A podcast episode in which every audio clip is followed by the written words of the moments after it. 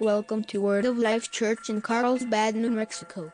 Thank you for joining us as we listen to another message from Pastor Daniel Shirley. We're talking about being restored, and I want to start out with a, a title text here. In Isaiah chapter sixty-one, and this is in verse number one. It says, the Spirit of the Lord God is upon me. And I, I apologize, I don't have it on YouVersion today, but you can follow along on your phone or um, by just going to Isaiah sixty-one, verse one. Your tablet, your uh, paper Bible, your uh, scroll, your whatever you brought in today um, for the Scripture. Isaiah chapter sixty-one, verse one, the Spirit of the Lord God is upon me because he has anointed me. Now that, anoint, that word anointed, that's like a real churchy word that we say sometimes. The word anointed, it just means you have been empowered or you have been given the permission or the authority to do this. So it says, you have anointed, the Lord has anointed me to preach good tidings to the poor. He has sent me to heal the brokenhearted, to proclaim liberty to the captives and the opening of prisons to those that are bound. To proclaim the acceptable year of the Lord and the day of vengeance of our God. To comfort all who mourn and to console those who mourn in Zion. To give them beauty for ashes, the oil of joy for mourning, and the garment of praise for the spirit of heaviness, that they may be called trees of righteousness, the planting of the Lord. And that he will be glorified. Verse four, it says, and that they shall rebuild the old ruins, and they will raise up former desolations, and they will repair the waste cities, the desolations of many generations. In the New Testament, in, in Luke, we see Jesus, and he stood up. I should have brought something else to do this. We're good. There's one over there. In the New Testament, we see Jesus, and he stands up, and he, he's standing in the temple in his hometown. And he stands and he reads from this text in Isaiah chapter sixty-one. And when he finishes it, he closes the book, and he says, today, this scripture is fulfilled in your midst. Today, this scripture, today you are seeing the, fulfill, the fulfillment of what I just read, that the Spirit of God is upon me because he has appointed me to preach good tidings to the poor. He has sent me to heal the brokenhearted. God sent me, Jesus Christ of Nazareth, to do these things. Well, they didn't like it very much. Because they were like, man, this guy right here, I remember him when he was running around and he was just knee-high to a grasshopper, right? You ever heard that? I don't know. Is that how you say it? I'm not really old enough to use that phrase, I don't think. But, all right, thank you. I heard people say that. I heard this. I saw this guy running around. Yeah, I saw Jesus. He was running around. No, this is blasphemous right here. He's calling himself God. So they took him out. They tried to throw him off a cliff. Welcome home, right? Tried to throw this guy off a cliff. Well, it wasn't Jesus' time to die, excuse me. So he just passed right through him. But he said, the Spirit of God is upon me. Today this is fulfilled in your midst. Today is the day that the favor of God begins to be ushered in on you. Today's the day for your restoration.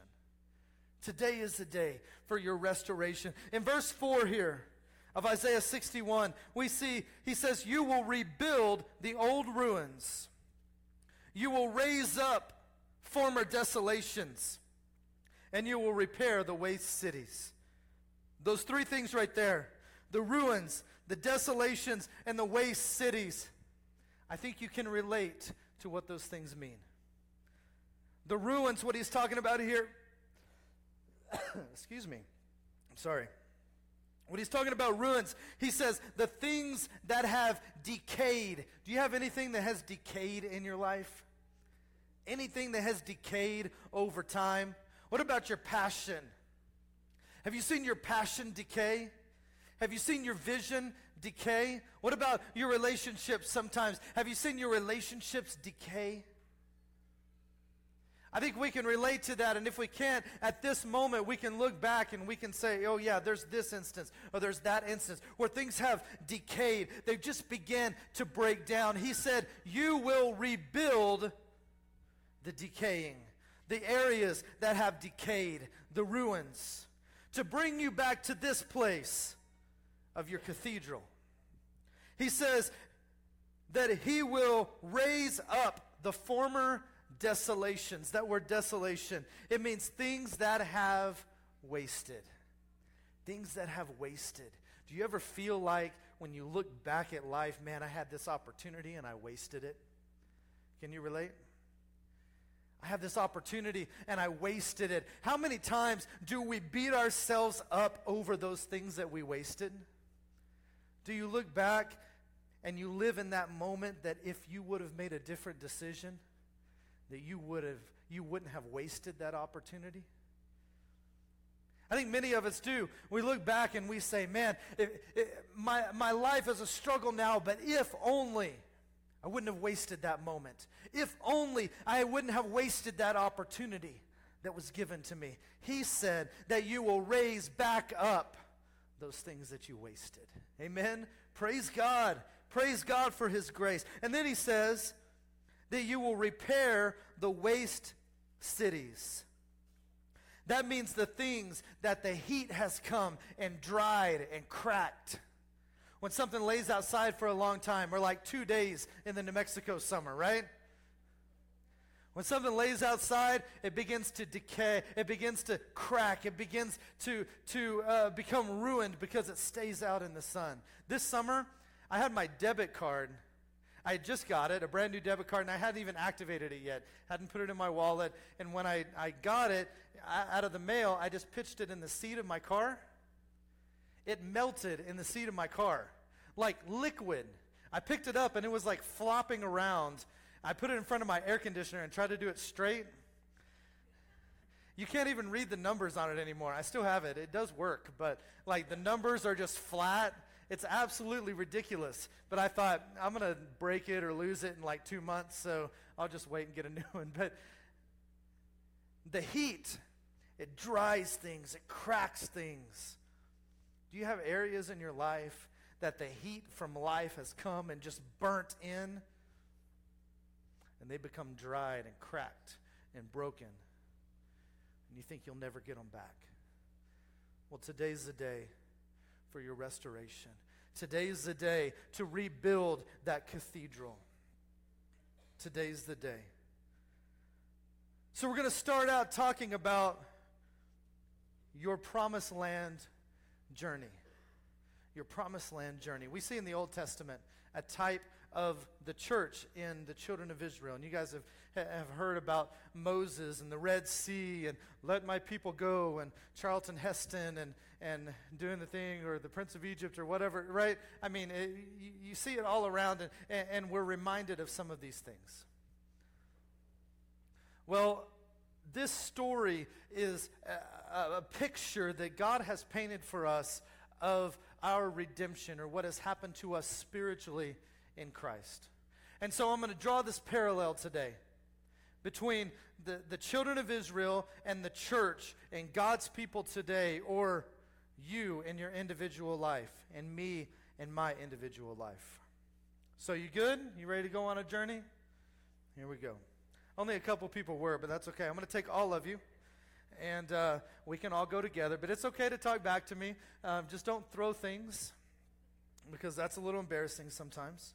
But your promised land journey, your journey to get Christ, your journey to remember what that fire was, that, that journey that started out where you were in captivity and then Christ set you free, and then you had a little wilderness experience. And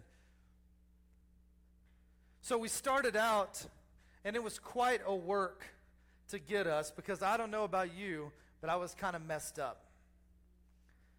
Now, I know that you you were probably like a perfect angel without Christ, and then Christ just enhanced you, but I know the person next to you was not, right? So, truth is, we're all messed up, right? We were all a little messed up. We were all a little broken. If we could tell the stories in here, I don't think we'd want to. We'd be embarrassed.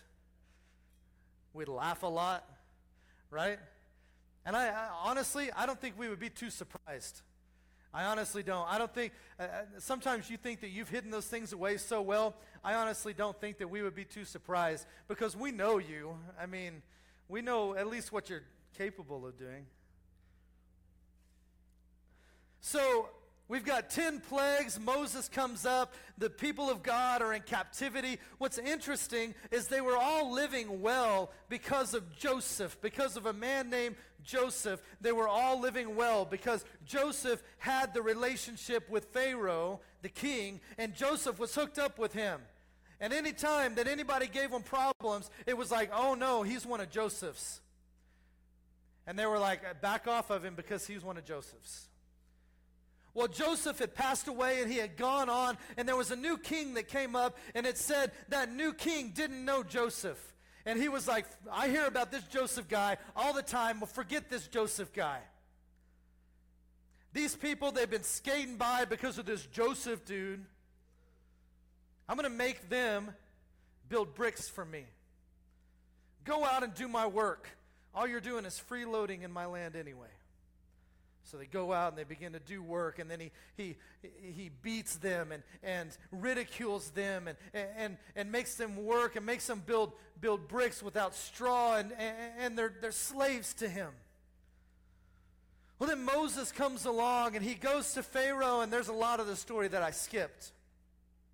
But he goes up and he says, Pharaoh, let my people go, and, and, and Pharaoh's like, why? Who are you?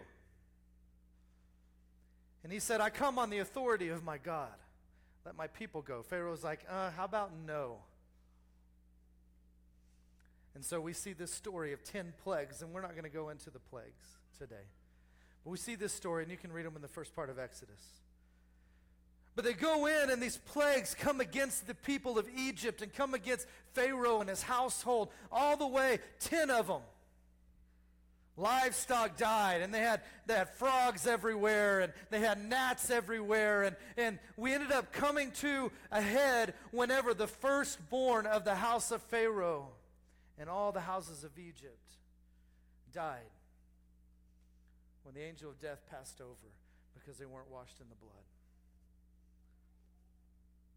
And Pharaoh says, all right, get out of here. I don't want any, any more of this. I don't want any of the rest of these things going on. You've already taken enough from me. I want you and your people out of here now. And Moses is like, that's all we were asking all along, bro. Let's get out of here.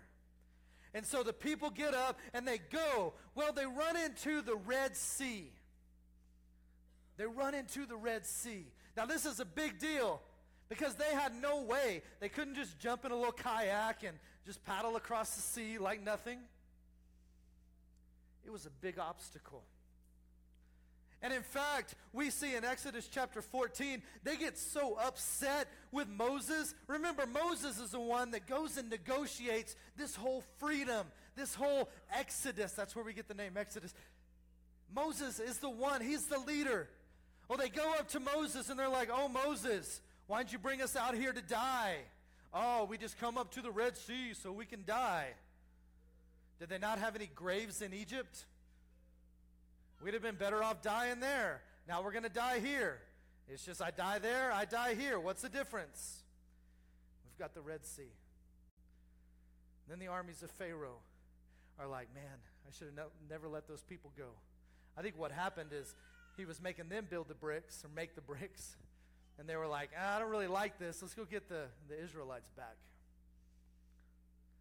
And so the armies of Pharaoh are coming up, and they've got the Red Sea, the, the army behind them and the Red Sea in front of them.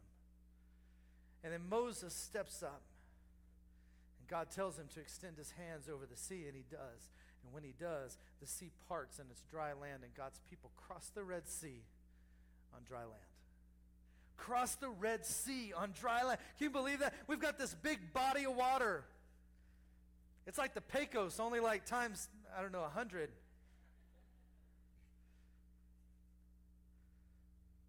And they crossed on dry land. They were free. It was their freedom. When we accepted Christ, we passed over and we crossed the Red Sea, and now we're free. And now we're free. We said, Jesus, come into my life, and now we're free. See, it's a journey. This is their first major victory. And they were on fire.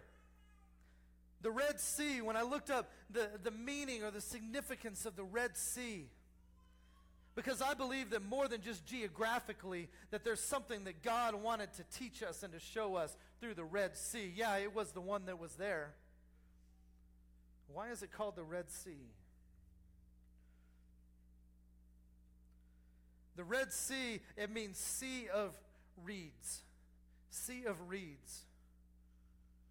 In the Hebrew language, it was a sea full of obstacles to entangle you.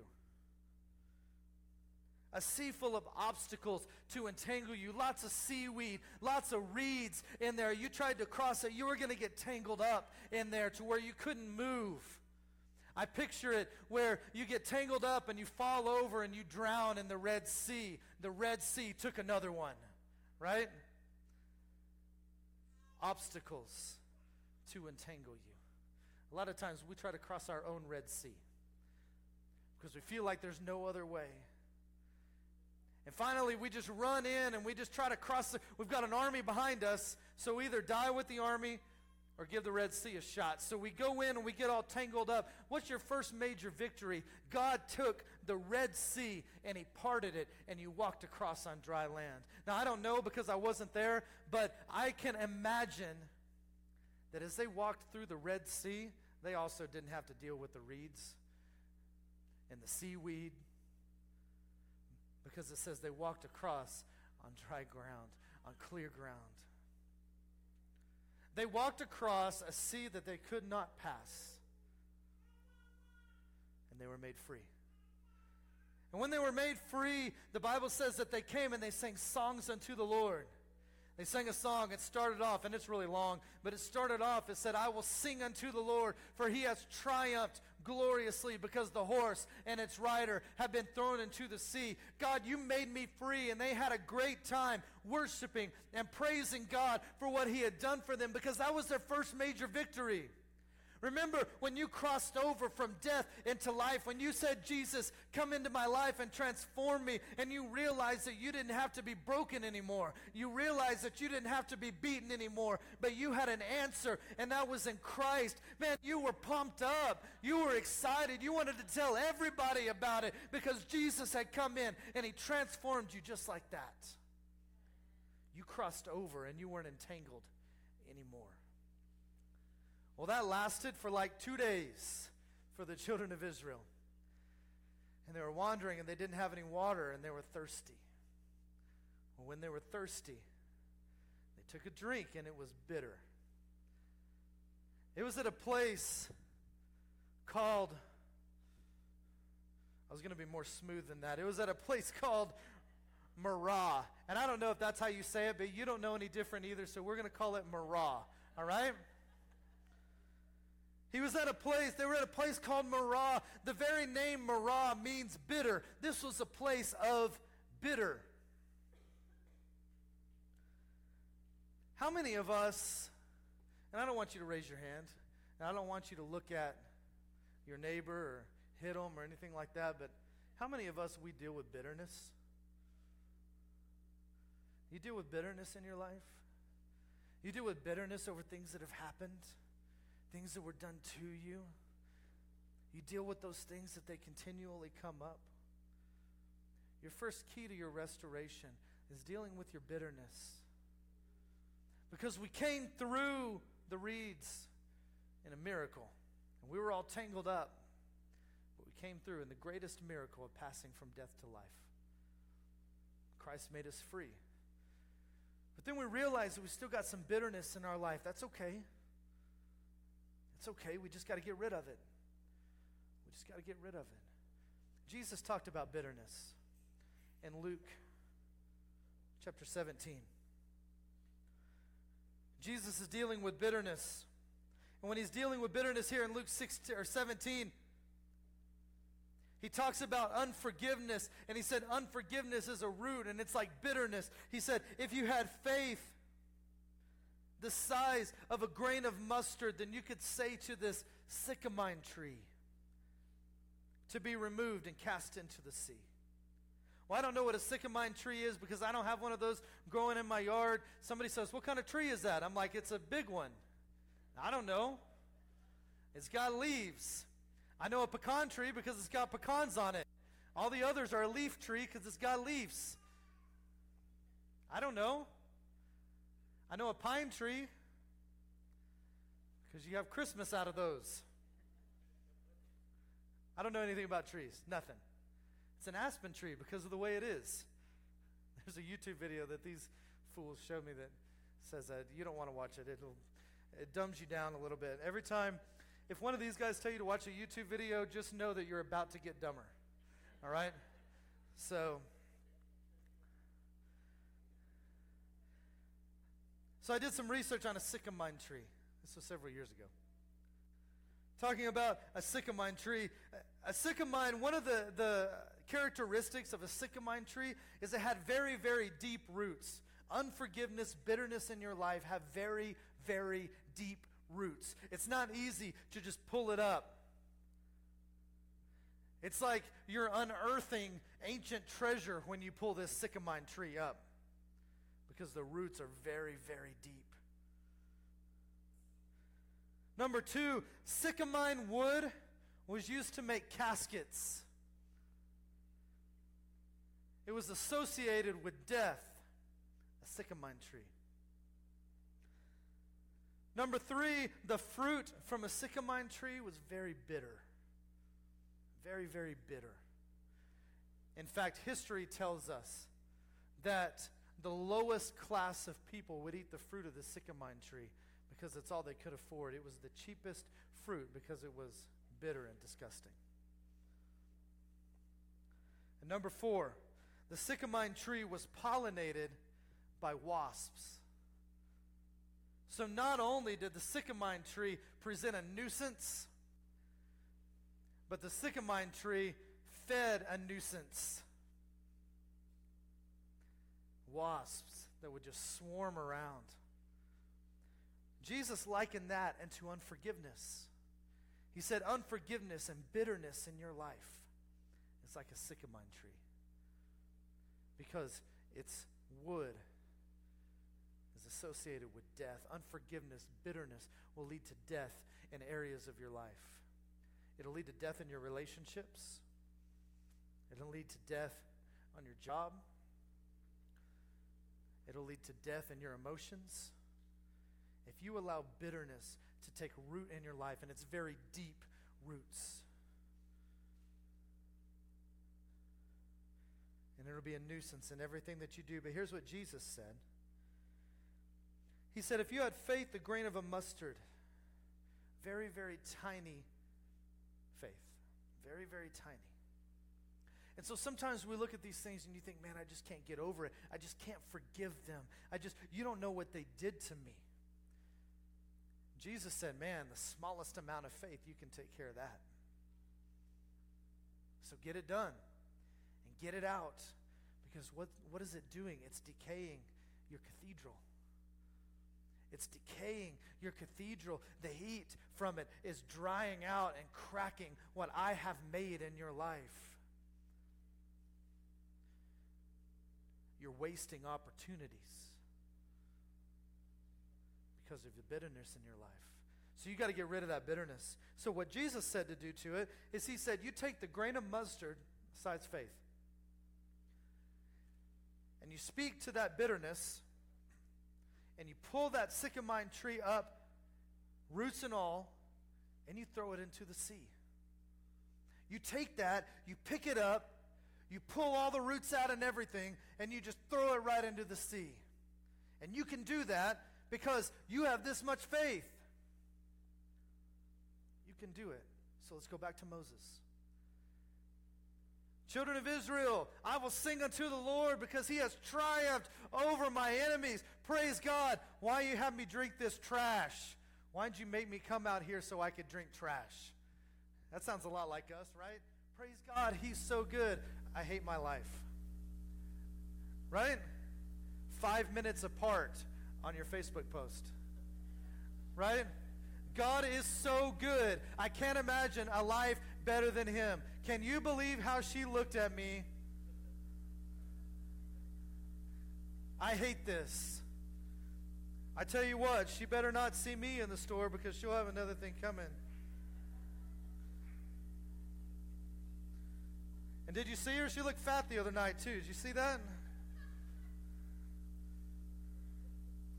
Why are we like that?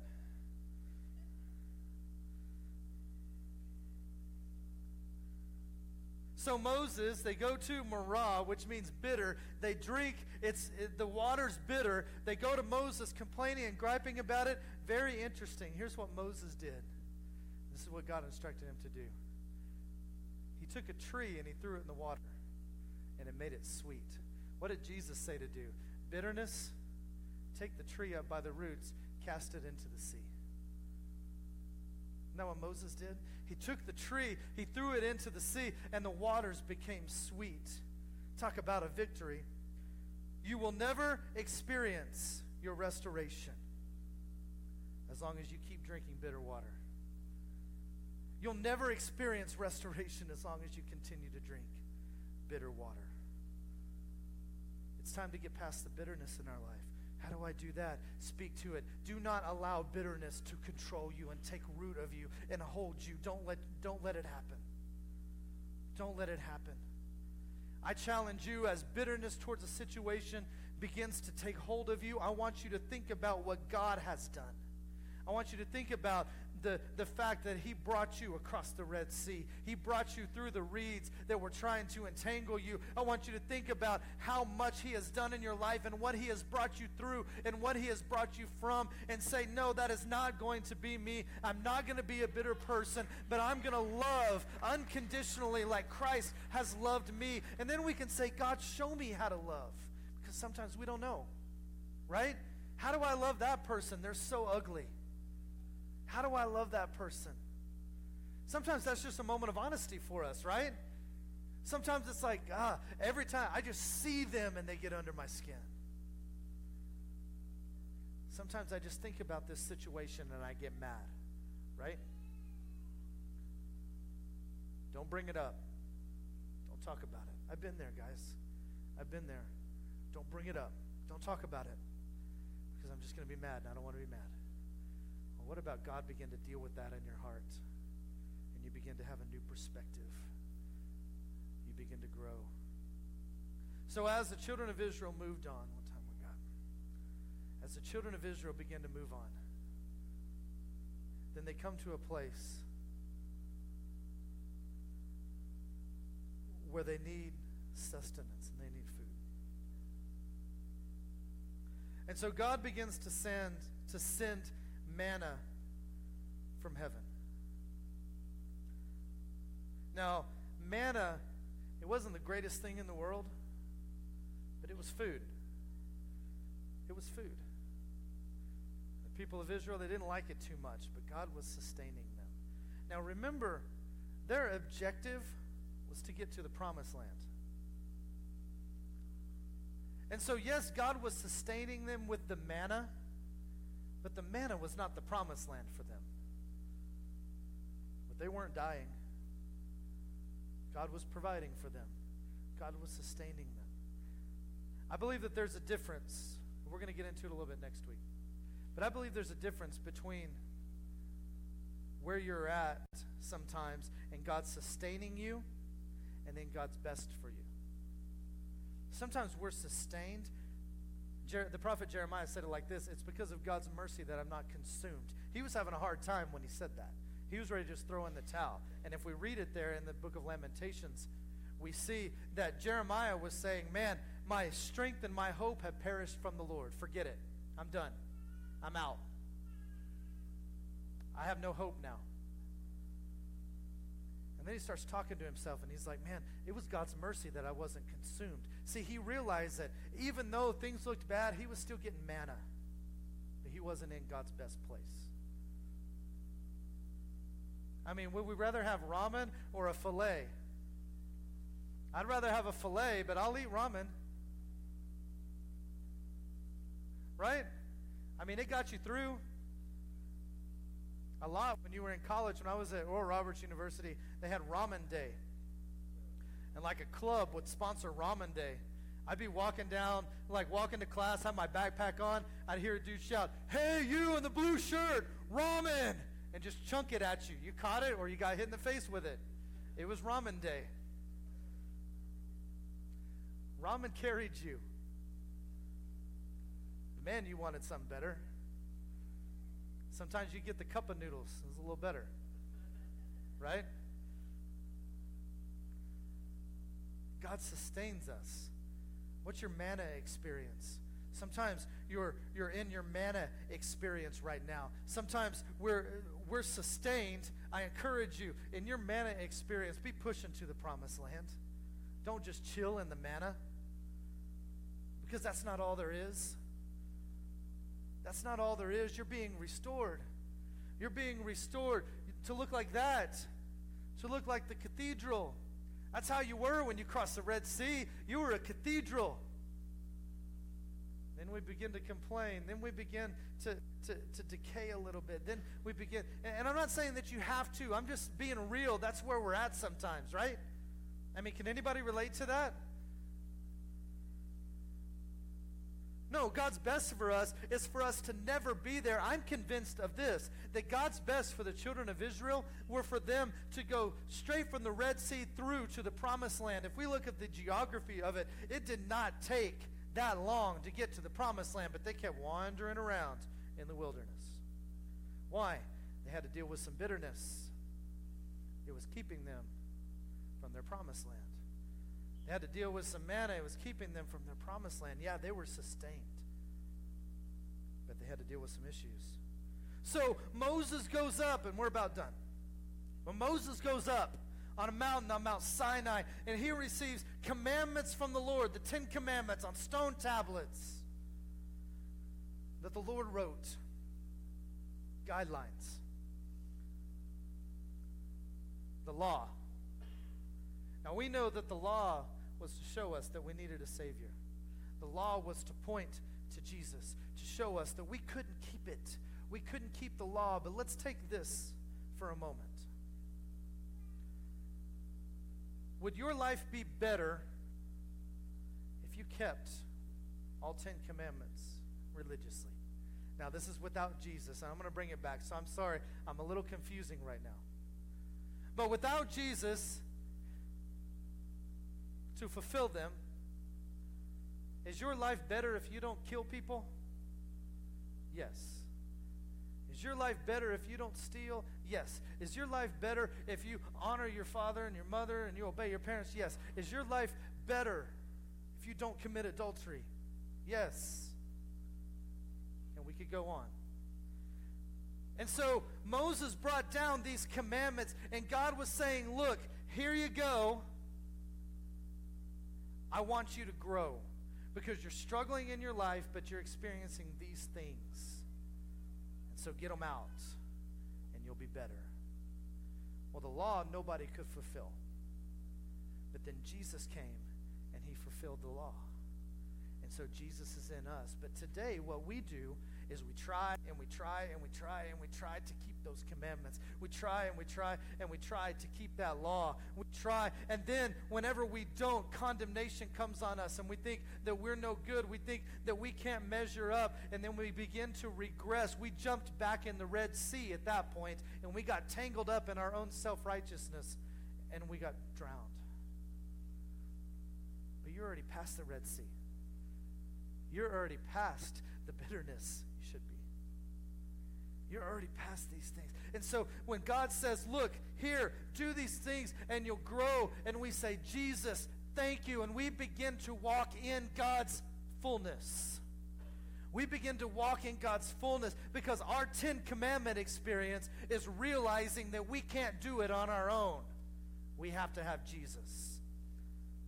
And so after you've crossed the Red Sea, and then we've dealt with a little bit of bitterness in our life and unforgiveness in our life, then we realize I cannot do it by myself. I need Jesus. I need Jesus. And we have our Ten Commandment experience. In James one twenty-two, it says, "But be doers of the word and not hearers only, deceiving yourselves. For if anyone is a hearer and not a doer, he's like a man beholding his natural face in a glass. For he beholds himself, and he goes away, and straightway he forgets what manner of man he was. But he who looks into the perfect law of liberty." That word is very important, liberty. "He who looks into the law that brings freedom." Now, I believe that day, the Ten Commandments brought freedom. It looked like it brought shackles. But I believe that the Ten Commandments brought freedom because they began to realize that they needed deliverance. They begin to realize that these things that are setting before me are a list of things that are going to bring me into a place of freedom. They're going to bring me into a place of liberty. They needed the Ten Commandments to know that they needed the Promised Land. They needed the Ten Commandments to know that they needed to push forward.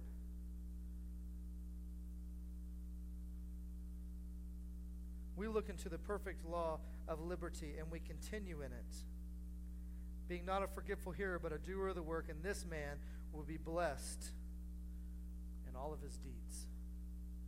This man is blessed in everything that he does. Liberty. We're getting close to where they crossed over, and we're going to. Con- this is my to-be-continued moment. But we're going to talk next week about how the children of Israel, what happened when they crossed into the Promised Land. Immediately, they faced Jericho. And that's week three. But immediately, they faced Jericho. But the word Jordan, they had to cross the Jordan River first. The word Jordan, and the Jordan River, it means freedom. It means liberty. In order to get to their Promised Land, they had to recognize their liberty, recognize their freedom. The children of Israel, they wandered around. They had that first great miracle when they crossed over through the reeds into dry land.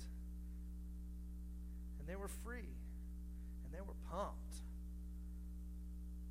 But then that bitterness began to rise up, and that unforgiveness, and it grabbed a hold of them. They took it up by the root and they threw it into the sea, as Jesus said to do.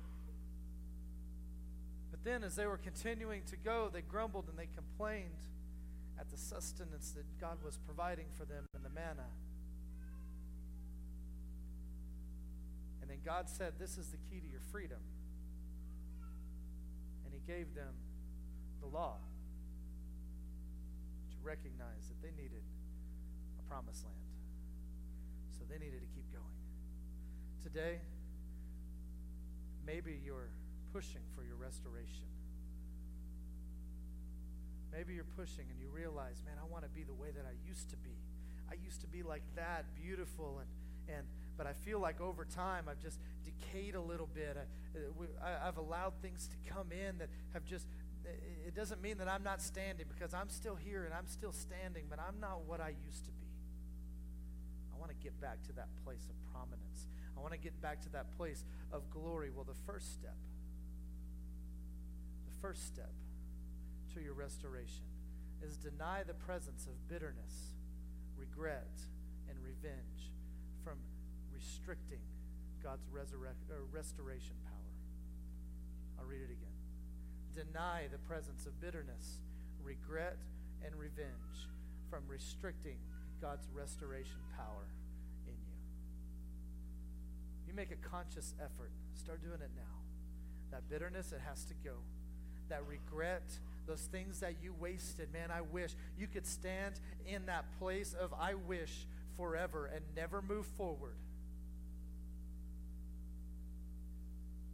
Guys, I was at a place, and some of you have heard this story, but I was at a place about six or seven years ago now. Some of you knew me then. But I was at a place six or seven years ago, I was about to lose everything because of bad decisions that I had made. And I stood there and I, I had a decision that I had to make, and I was standing right here, and I was praying to God, and I was saying, God, I'm so sorry. God, I see the things that I did wrong. I see where I didn't consult you. God, I see where I didn't follow your leading, and I don't know how to get out. I need help. God, I need help. Those things that I wasted. And I asked God, I said, God, show me. God, show me what to do. Show me what I need to do, and I'll do it. I promise. I'll do it. If you'll teach me, I'll do it. God taught me. I dug out of the hole, and then some, and then a whole lot more, because God's faithful. And today, I stand and I can say that today I'm a success, but it's not because of me, because we saw what I did to me. It's because of God. It's because of his mercy and because of his grace. He can restore. We've got to get rid of the bitterness, the regret. We've got to get rid of the revenge. Maybe some things were done to you. They weren't your fault. And we carry around that anger and that revenge with us. You got to get rid of that revenge. God says, vengeance is mine. Vengeance is mine. So let him have it. Let him take care of it, because he does it way more just than we do. We like to do it with baseball bats and stuff like that. He does it with other things. The Bible says that he'll heap hot coals upon their head, and you're like, yeah, burn them. That's not what he's talking about at all. He's talking about purifying them, because not only does God want to restore you, he wants to restore them. Amen. Thank you for joining us today. If you would like more information about Word of Life Church, please visit us on the web at w o l carlsbad dot com. Thank you and have a great week.